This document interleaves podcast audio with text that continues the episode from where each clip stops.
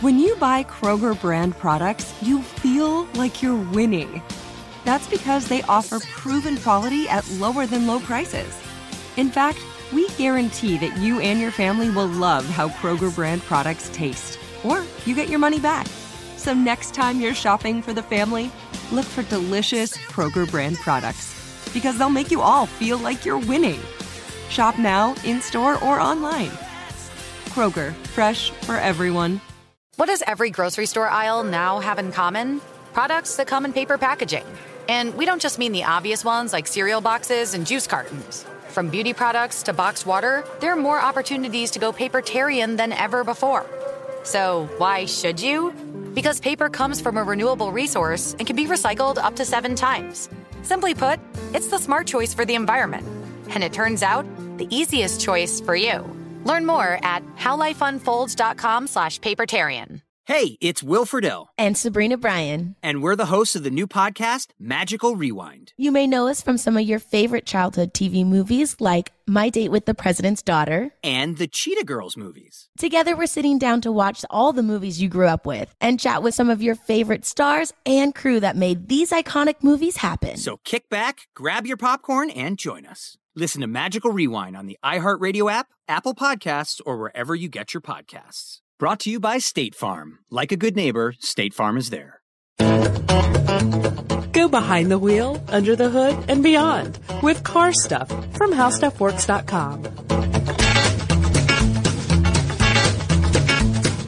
Hello and welcome to the podcast. I'm Scott Benjamin. And I'm Ben Bowlin. We are here uh, yet again in our awesome new audio studio. And Scott, I wanted to take a moment before we begin just to let you know that I understand there's some inequality in our microphones here, and um, we're going to work to fix that. Really? Well, yeah, for everybody who doesn't know, I got this, one of our microphones has Oh. this fancy kind of arm thing. In the way it looks, I was thinking you meant sound quality.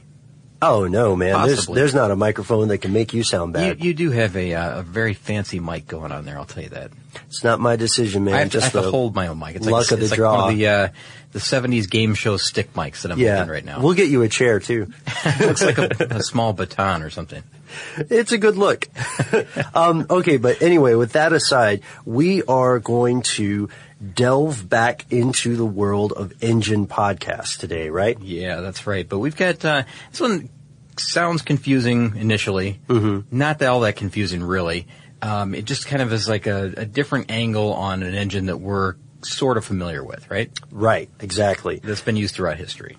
Yes, we are talking about turbine or turbine engines. Yeah, that's right. I'm glad you said that because I'll find myself, and I, we've mentioned this ahead of time, turbine, turbine. I'm going to say both, you know, on and off. Don't let it bother you listeners, but uh, just kind of whatever comes to mind at that point. Um, Yeah, I, I have committed the same sort of act with uh, my famous Porsche Porsche yeah, switch. Yeah, it happens. Tomato, tomato.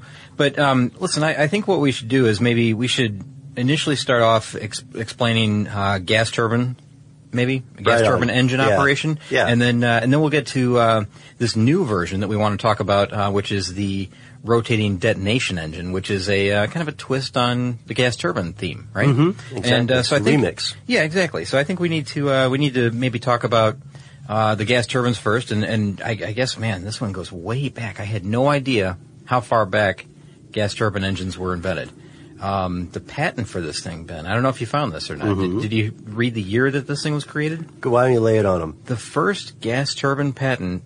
There, I did it. Gas turbine patent was in 1791, Ben, by a guy named John Barber. 1791. Now that's gas turbine, and we should point out that there are several different types of turbine engines. Yeah, There yeah. are water turbines, wind turbines, steam turbines. Yeah, and they each have their own look and, and feel, I guess, to them, or the way that they the way they operate. It's basically the same principle behind all of them. Um, the steam turbine, turbine, if you want to, uh, to to get into it, I guess, is that um, you know they bur- there's something being burned. There's coal, there's natural gas. right. Uh, it's- typically a fossil fuel. yeah, it could be. But you could reactor. use a nuclear reactor. Could be, yeah, Heck, you could burn wood. You could, yeah. Anything that anything that creates heat, really. Uh, you need that to to create steam, and then the steam is forced through a, uh, a channel or a, a pathway of some some manner Mm-hmm. that turns a uh, a great big. Think of it as like a fan. an internal fan, and the fan spins around and around and around, um, and that create and that drives a generator. And Right. the generator is where you, so you get electric power out of you know at the end of all of this. And this could be interesting to a lot of people who are perhaps not so familiar with power plants. Mm-hmm. It's amazing when we think about how old this technology is and how crucial it still is to modern society. Mm-hmm. It, we are literally heating up water, creating steam, and this steam is spinning a shaft that makes a generator work. Exactly, which we draw electricity from then. Mm-hmm. So, you know, and the same thing with the, the water turbines. You know, you see these at um, giant hydroelectric plants, you know, Right, where, where yeah. uh, like, uh, think about Hoover Dam. Exactly. Inside, you've probably seen those enormous uh, hydroelectric, um, well, turbines, really, that, Mm-hmm. that are operating that, that create all the electricity for, you know, that surrounding area, including the Las Vegas Strip, which is an enormous power suck, right? Yeah. That takes a ton of energy to run that, and and that just gives you an idea of how powerful water can be to generate electricity. as well. Right, and they look a little bit different because water has such a higher density and it's slower moving than steam.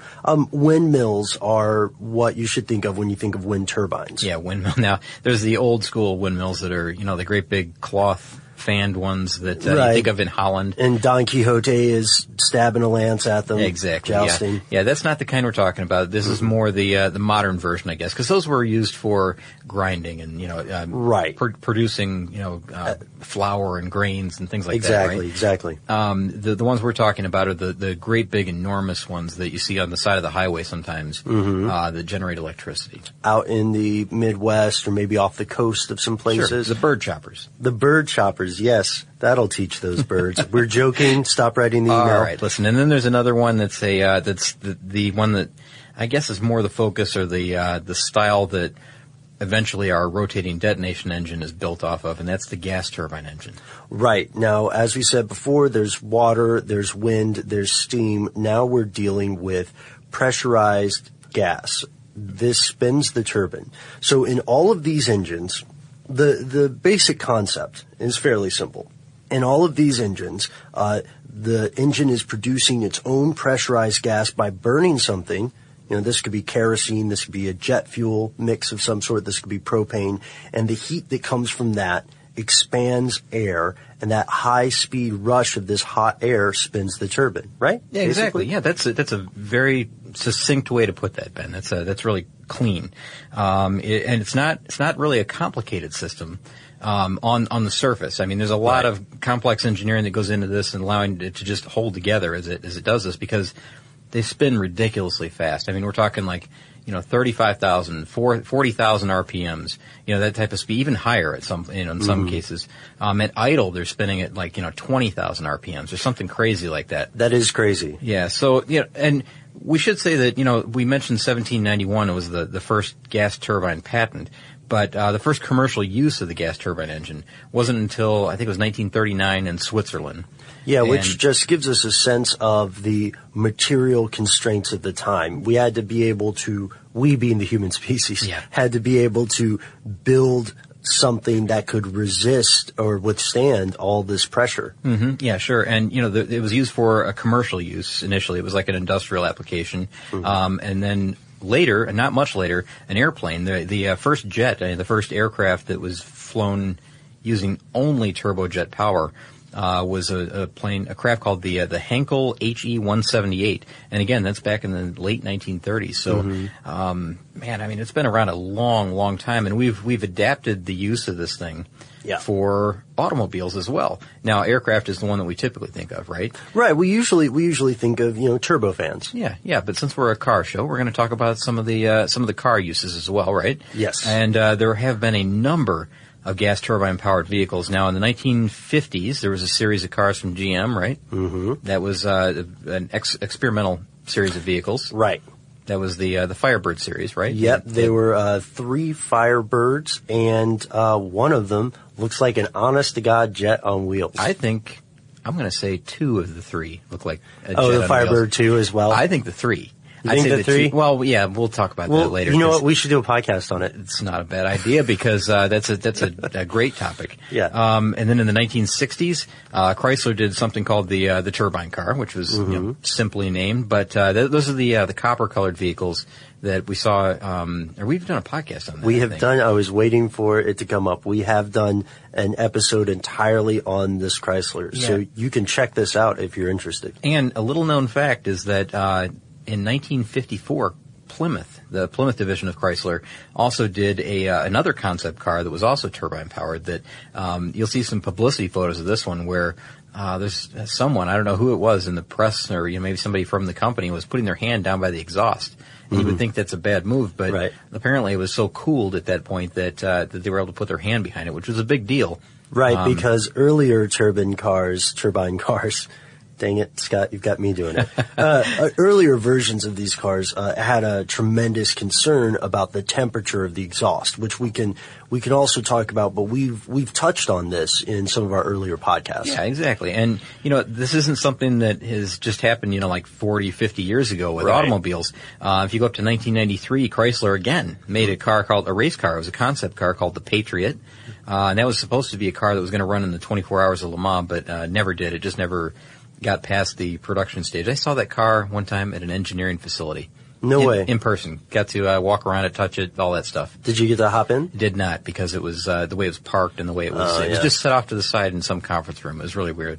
That is But, uh, strange. yeah, think yeah. it's not even the centerpiece. Uh, no, and I'm sure that it eventually made its way to the Chrysler Museum or something like Yeah. that. But uh, it was just some engineering building.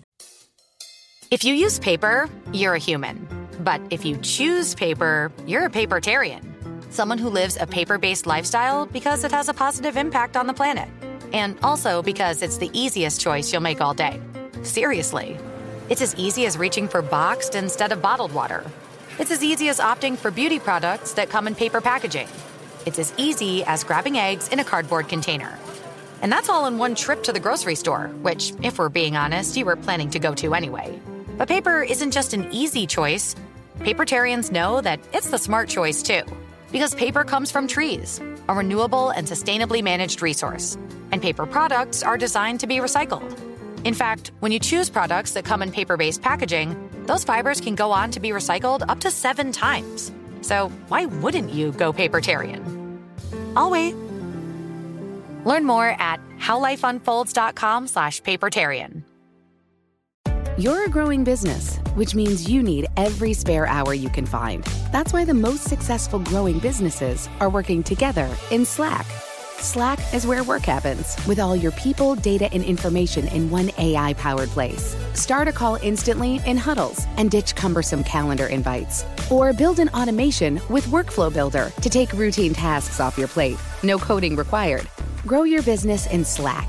Visit slack.com to get started. Managing your diabetes just got easier. The powerful new Dexcom G7 lets you see your glucose numbers on your compatible watch and phone without painful finger sticks, so you can always know which way your glucose is headed. An arrow shows you where you're heading up, down, or steady. It can also alert you before you go too low or when you're going too high. And because Dexcom G7 is the most accurate CGM available, you can make better diabetes decisions about food, medication, and activity in the moment. And all those little decisions can lead to big results. Results you can see like more time in range and lower A1C. With Dexcom G7, you can manage your diabetes with confidence. Get started with the number one recommended CGM brand by doctors and patients at Dexcom.com. That's Dexcom.com. Dexcom data on file 2023. If your glucose alerts and readings from the G7 do not match symptoms or expectations, use a blood glucose meter to make diabetes treatment decisions. For a list of compatible devices, visit dexcom.com slash compatibility. Uh, one other point too, Scott. Um, other vehicles aside from cars and planes use these military vehicles use gas turbine engines, and we just want to we just want to ping that because it's going to come up later in our podcast. Oh, definitely, The, the yeah. military applications. Yeah, military finds a use for these as well. so You know. why why would somebody use a gas turbine engine? Well, I mean, a lot of places have, and that's the thing is like, you know, they've, the Fiat's tried it, Rover's tried it, Lotus has tried it, Toyota's tried it, Volvo. Yeah. Uh, Jaguar had a, an amazing concept car just recently. I mean, they, they just canceled this car, Ben, though. It was supposed to be in production. They canceled it in December of 2012. That's how recent this is. Wow. Now it had a, uh, it's called the CX75 if you want to take a, a quick look at it. And it's a hybrid electric vehicle. Um, but this one's really different. It had, there were five prototypes built of this one. Uh, it uses two diesel-fed micro gas turbine engines in order to power it. And uh, Weird. this is like a million dollar supercar that, that Jaguar is putting together for the 75th anniversary. That's why the uh, the 75 designation. It stands for Concept Experimental. 75 is for the 75th anniversary. And they they canceled They it just just in December. Just canceled it, but there were supposedly five prototypes built. So watch for those to appear because I think they said three of them, three of them may be sold. The other two are going to be like promotional vehicles of some kind. You know, Jaguar's going to own one. Mm-hmm. Another one's going to go to a museum. And one's going to go to Jay Leno. Uh, yeah. no doubt, no doubt, no doubt. Now you said you, before I no. rudely interrupted, but uh, you said that you know why why would they not continue on with the the uh, the uh, the jet powered engine really the Right. the turbine powered engine? Right. Well, there's a lot. There's I, I can count like maybe three simple ones.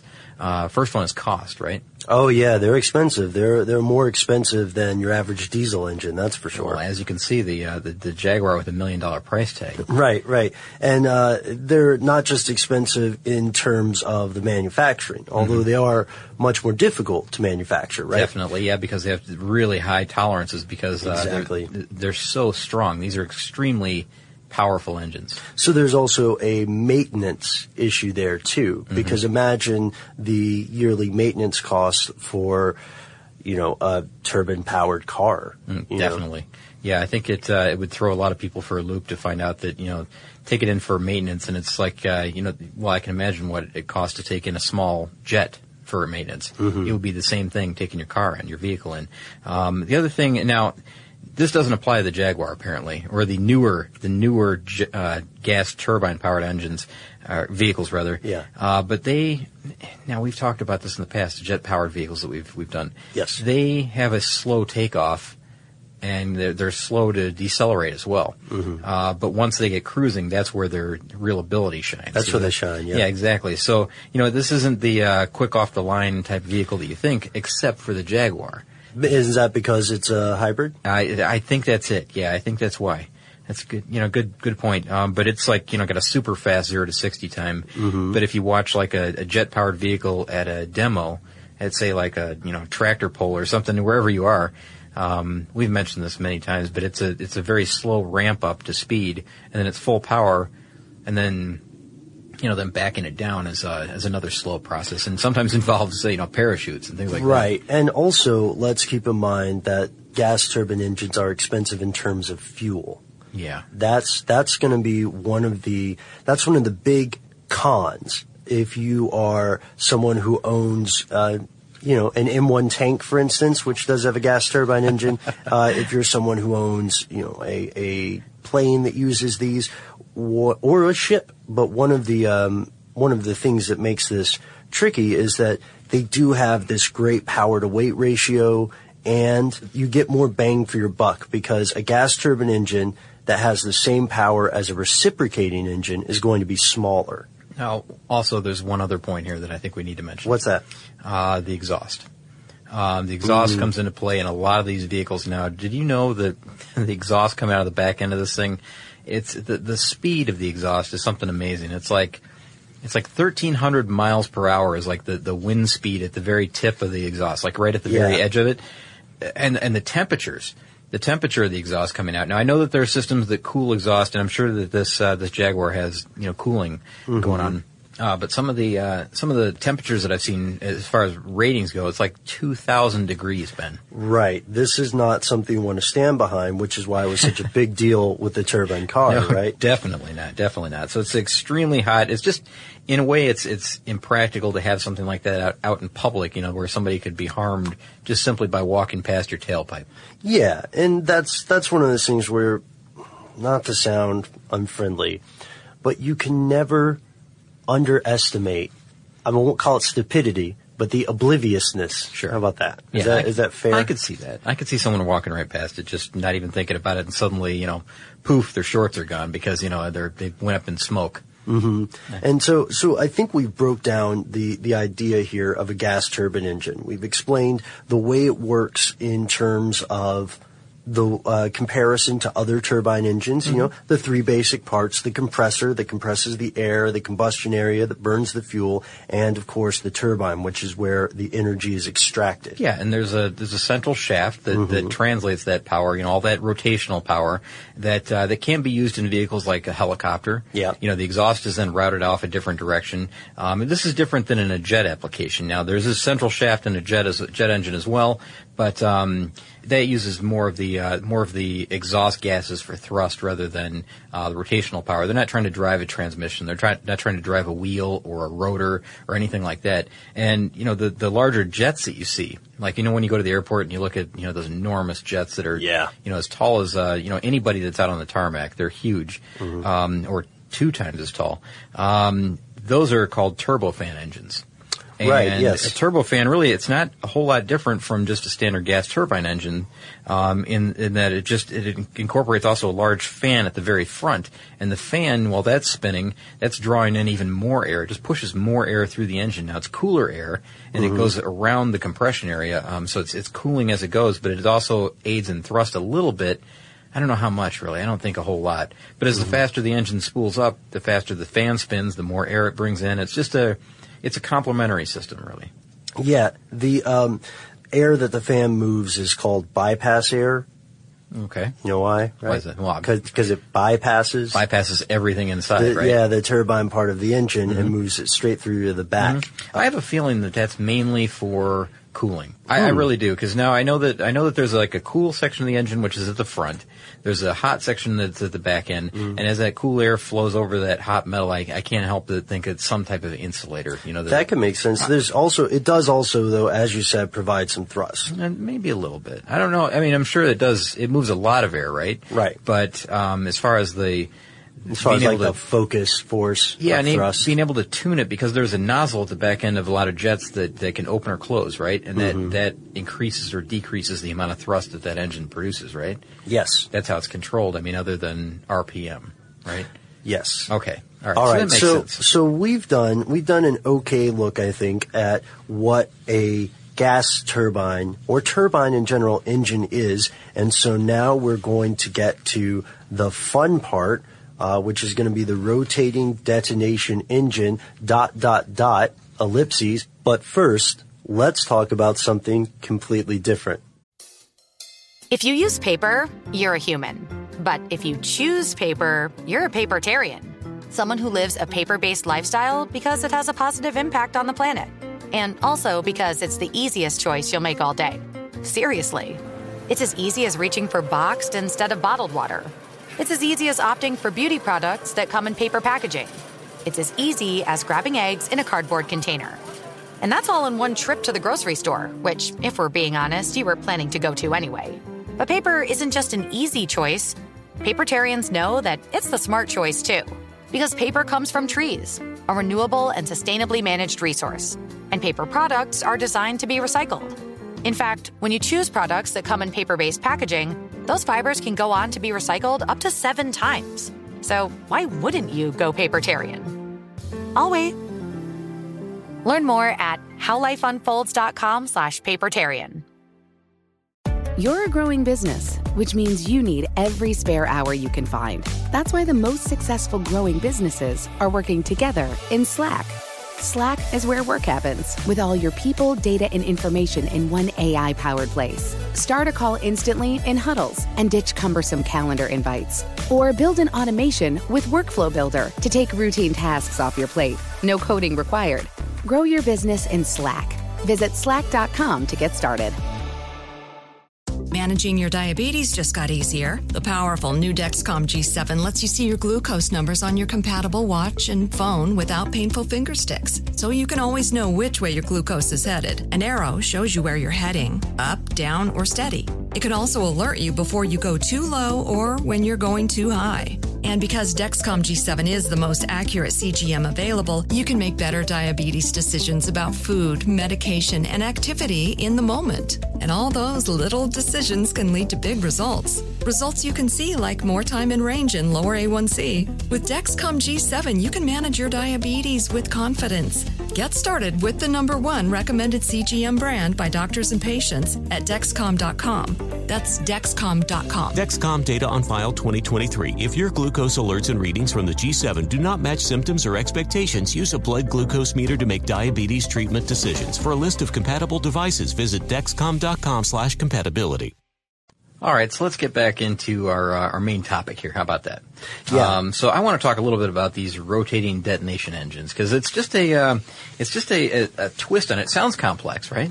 Yeah, it But- sounds complex. And it, and it is. I mean, we don't need to. We don't mean to uh, downplay this at all. Right. But um, it's it's not really all that much different from just a gas turbine engine. It's just like a, it's a little variation of that. Yeah, and uh, I want to say before we dig into this that uh, you and I have learned our lesson, haven't we, Scott? We're not going to shoot ourselves in the foot.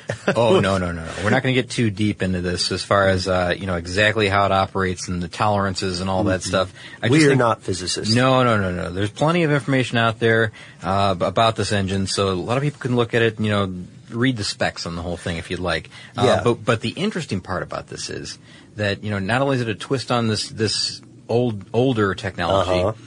There's uh, there's someone who's very very interested in this new technology, right? Yes, and can, may I spill the beans? Why not?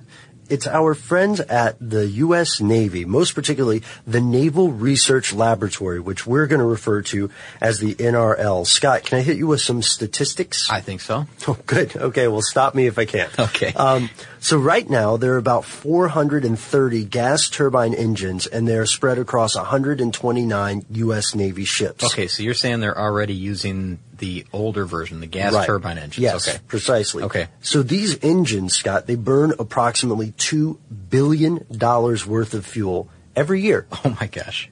That's an awful lot of fuel. and that's approximate. I don't know when people say approximate with a number like two billion. Yeah. I get nervous. Yeah, I think they're rounding down a bit, maybe, huh? You know, approximately is a tricky word, my friend. But okay, so so it's in their interest to do what they can to reduce either the amount of money spent on fuel or the amount of fuel used, right? Sure. So they're going to make their ships more aquadynamic, right? Oh yeah, nice. Well, maybe not though. Maybe they're just going to change around the engine, right? Oh, maybe. Well, that's that's one of the goals, and you know, of course, with an operation as large as the United States Navy, we can assume that they're pursuing concurrent goals, right? Sure, yeah. So one of the things that the researchers there at the NRL believe is that this type of engine, this rotating detonation engine, will have the potential to meet a 10% increased power requirement at the same time reducing fuel use by 25%. So 10% increase in power, 25% less fuel. Yeah. What's the uh, what's the catch? Well, here's the catch. Remember how earlier we kind of mentioned that there were, there was some complex physics to Yeah, these sure. to these engines? Yeah. Well, that's still true. Okay. it hasn't changed since we said that Yeah. a few minutes earlier. Um, Maybe it has. Maybe it ha- you know what? Maybe it has. We should check Twitter. but the uh, the thing is that the U.S. Navy has a history of looking into these detonation engines, and this is a this is a pretty old idea. I was pretty startled by this. The uh, the idea of a rotating detonation engine dates back to what, more than twenty years ago now. Yeah, the fi- the patent was filed um, in 1982, and uh, it was it was granted finally in 1988 by a guy in uh, in Rockville, Maryland. Um, this veteran, I'm going to mess up his name here. Shmuel. Schmiel Eidelman. Yeah, that's pretty good. Eidelman, I got, but uh, S. Eidelman. How about that? Sure. Uh, but anyways, he's uh, yeah, it's been it's been around for quite a while. This this idea, and uh, just just to give you an idea of what it what it really means. I mean, and this is maybe the the best example here, the best way I can describe what it what's happening. Okay. Um, the the now this this is actually coming from a, an article in Physics Today, and Right. they Okay. describe the the detonation that happens within this thing instead of being chaotic and you know just happening you know not that jet engines are, are that way or gas turbine engines are that way but slightly more than this because this is even more controlled Right. um, they say that uh, the detonation happens in what they call a sequential circular manner around the engine.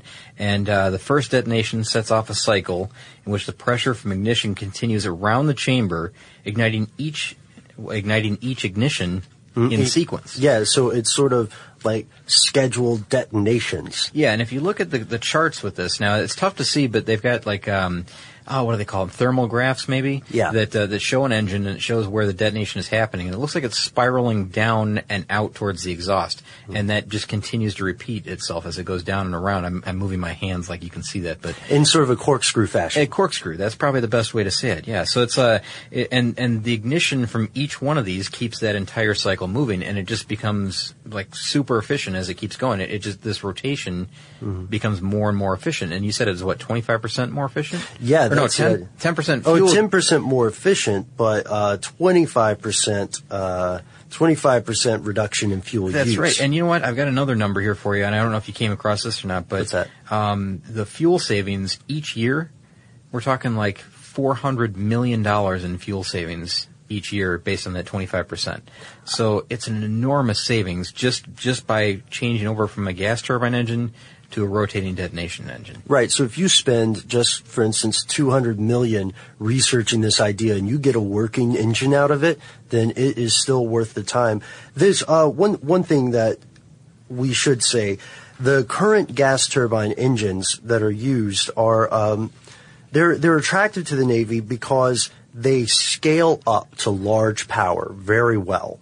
Um, they're pretty self-contained and they're easy to maintain, especially when you think of the economy of scale. If you're the Navy versus, you know, Ben and Scott in their turbine car garage, then it's a little easier to, to maintain these. Yeah, they need uh, enormous amounts of power. Exactly. And this, what should we call them? The old school gas turbine engines or the current ones maybe? current. The current ones use something called the Brayton thermodynamic cycle. And this is just what we were talking about beforehand. It's where air is compressed, mixed with fuel, combusted at a constant pressure, and is expanded either to generate electricity or to generate propulsion.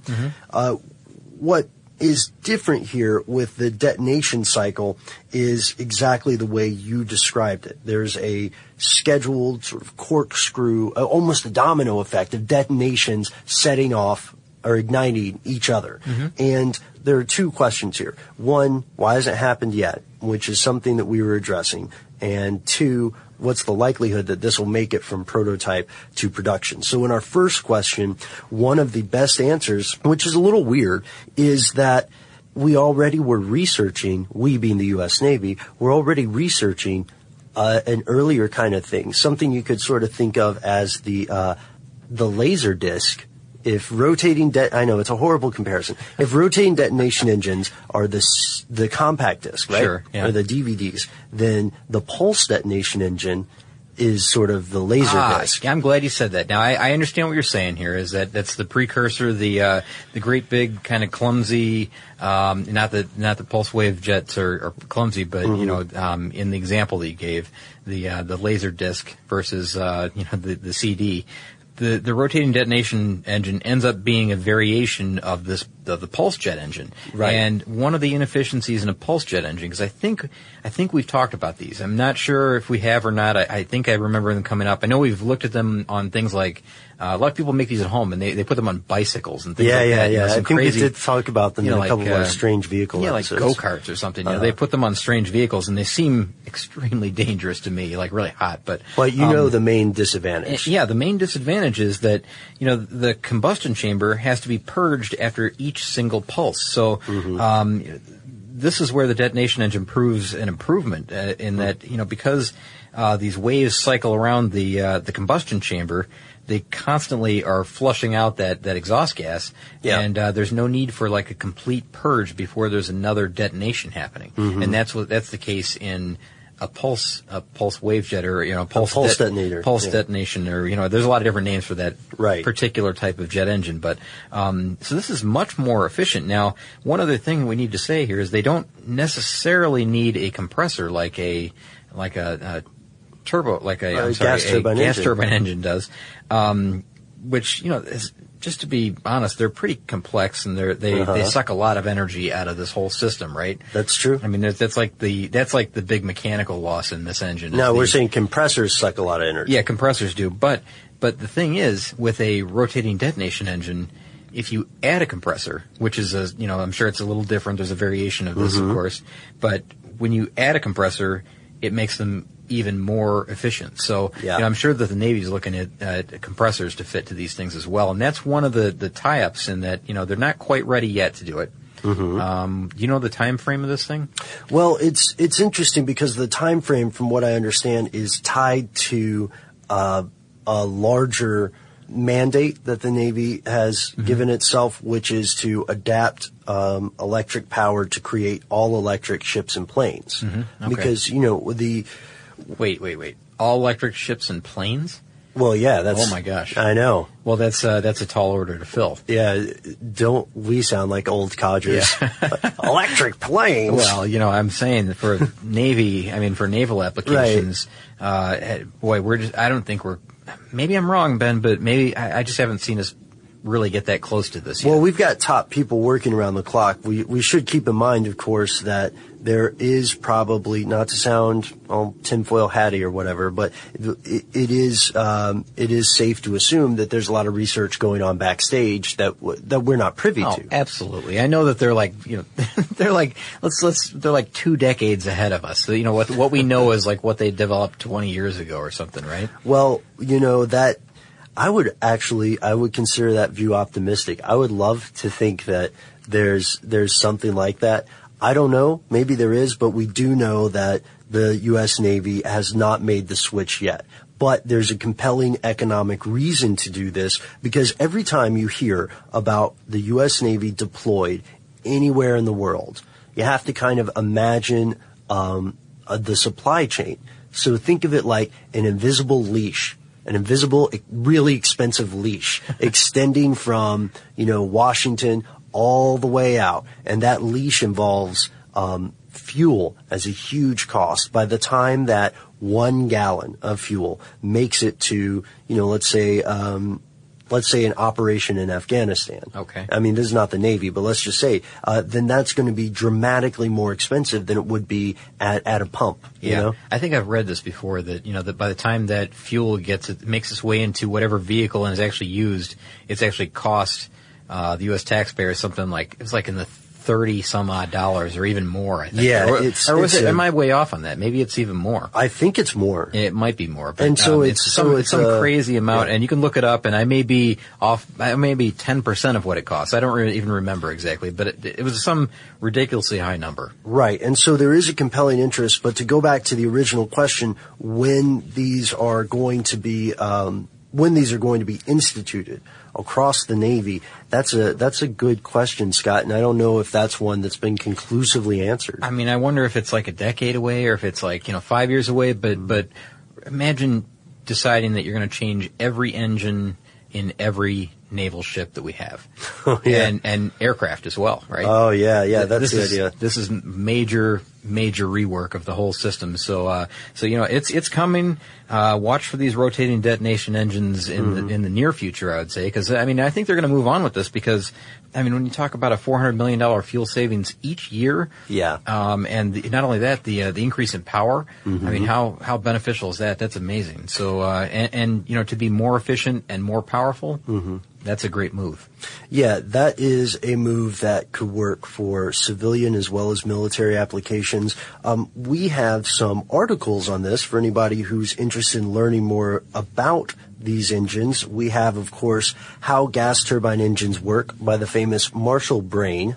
And we have how the rotating detonation engine works, um, which I gotta say, I enjoyed this uh, uh, this article, Scott. Now you edited this one, is that correct? Yeah, that's right. And uh, learned quite a bit. I mean, I had to uh, kind of quickly study up on gas turbine engines and everything, but uh, that was interesting. I mean, I, I I just hadn't even really heard about it. It's uh, it's relatively new to me. I mean, as far as the news is, but uh, but I just couldn't. I was blown away by the efficiency and the extra power, and you know, just it's amazing.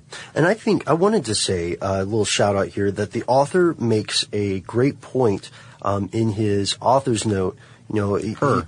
in her note. Oh Yeah. gosh, excuse me. Oh, yeah, that's all right. You may have had the wrong author there. I yeah, yeah, yeah. Um, but the the note here that I thought was pretty insightful says it doesn't appear that anyone suggested that the rotating detonation engine might actually have potential to be used in cars or trucks. Mm-hmm.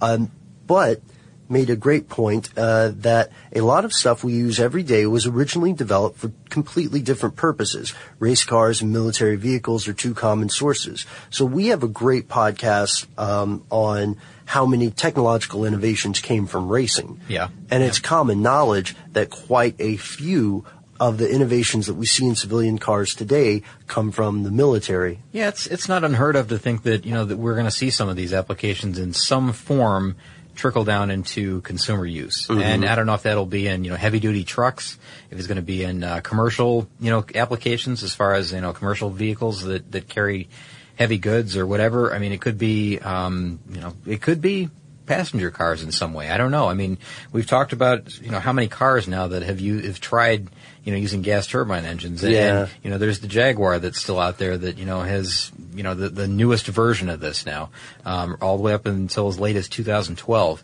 And we've been kind of playing around with this for about what 65, 70 years, something like Yeah. that in cars. So um, it's not unheard of to think that you know maybe it'll happen. Yeah, we would be interested to see the results. And uh, I got to tell you, Scott, I had a good time doing this podcast. I thought we did all right. I think we did okay too. I mean, I know we didn't dive too deep into uh, the applications or anything like that, but we don't uh, wanna embarrass But you know, just getting that information out there because I think a lot of people just are unaware of it, like I was until we did this article, Mhm. until we you know posted it on our site, and uh, I, I think that uh, there's a lot to learn there. You know what? I think we should go ahead and make good on our earlier conversation to do a podcast on the Firebird. What do you think? Yeah, I want to dig deeper on those. I, I think those are uh, it's a cool series of vehicles. Yes. Ah, yes. Spoiler alert, everybody. But uh, we're going to go and dig into the Firebirds and act surprised when you hear that on an upcoming podcast. In the meantime, everybody, thank you so much for listening. Uh, do write to us and let us know what you think. Uh, we're on the newfangled internets. You can find us, Car Stuff HSW, on Facebook and on Twitter. And you can send us a good old fashioned email at carstuff at discovery.com. For more on this and thousands of other topics, visit howstuffworks.com. Let us know what you think. Send an email to podcast at howstuffworks.com.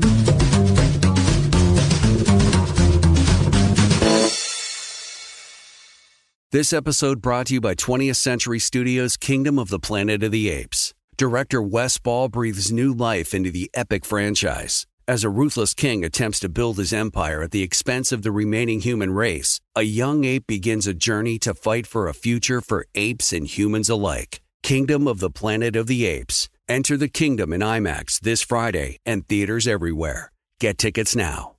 Managing your diabetes just got easier. The powerful new Dexcom G7 lets you see your glucose numbers on your compatible watch and phone without finger sticks. And because Dexcom G7 is the most accurate CGM system, you can be confident in your food, exercise, and medication decisions. And all those decisions can lead to big results like more time in range and lower A1C. Get started at Dexcom.com. Dexcom data on file 2023. If your glucose alerts and readings from the G7 do not match symptoms or expectations, use a blood glucose meter to make diabetes treatment decisions. For a list of compatible devices, visit slash compatibility.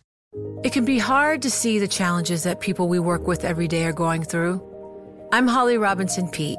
Join us on The Visibility Gap, a new podcast presented by Cigna Healthcare.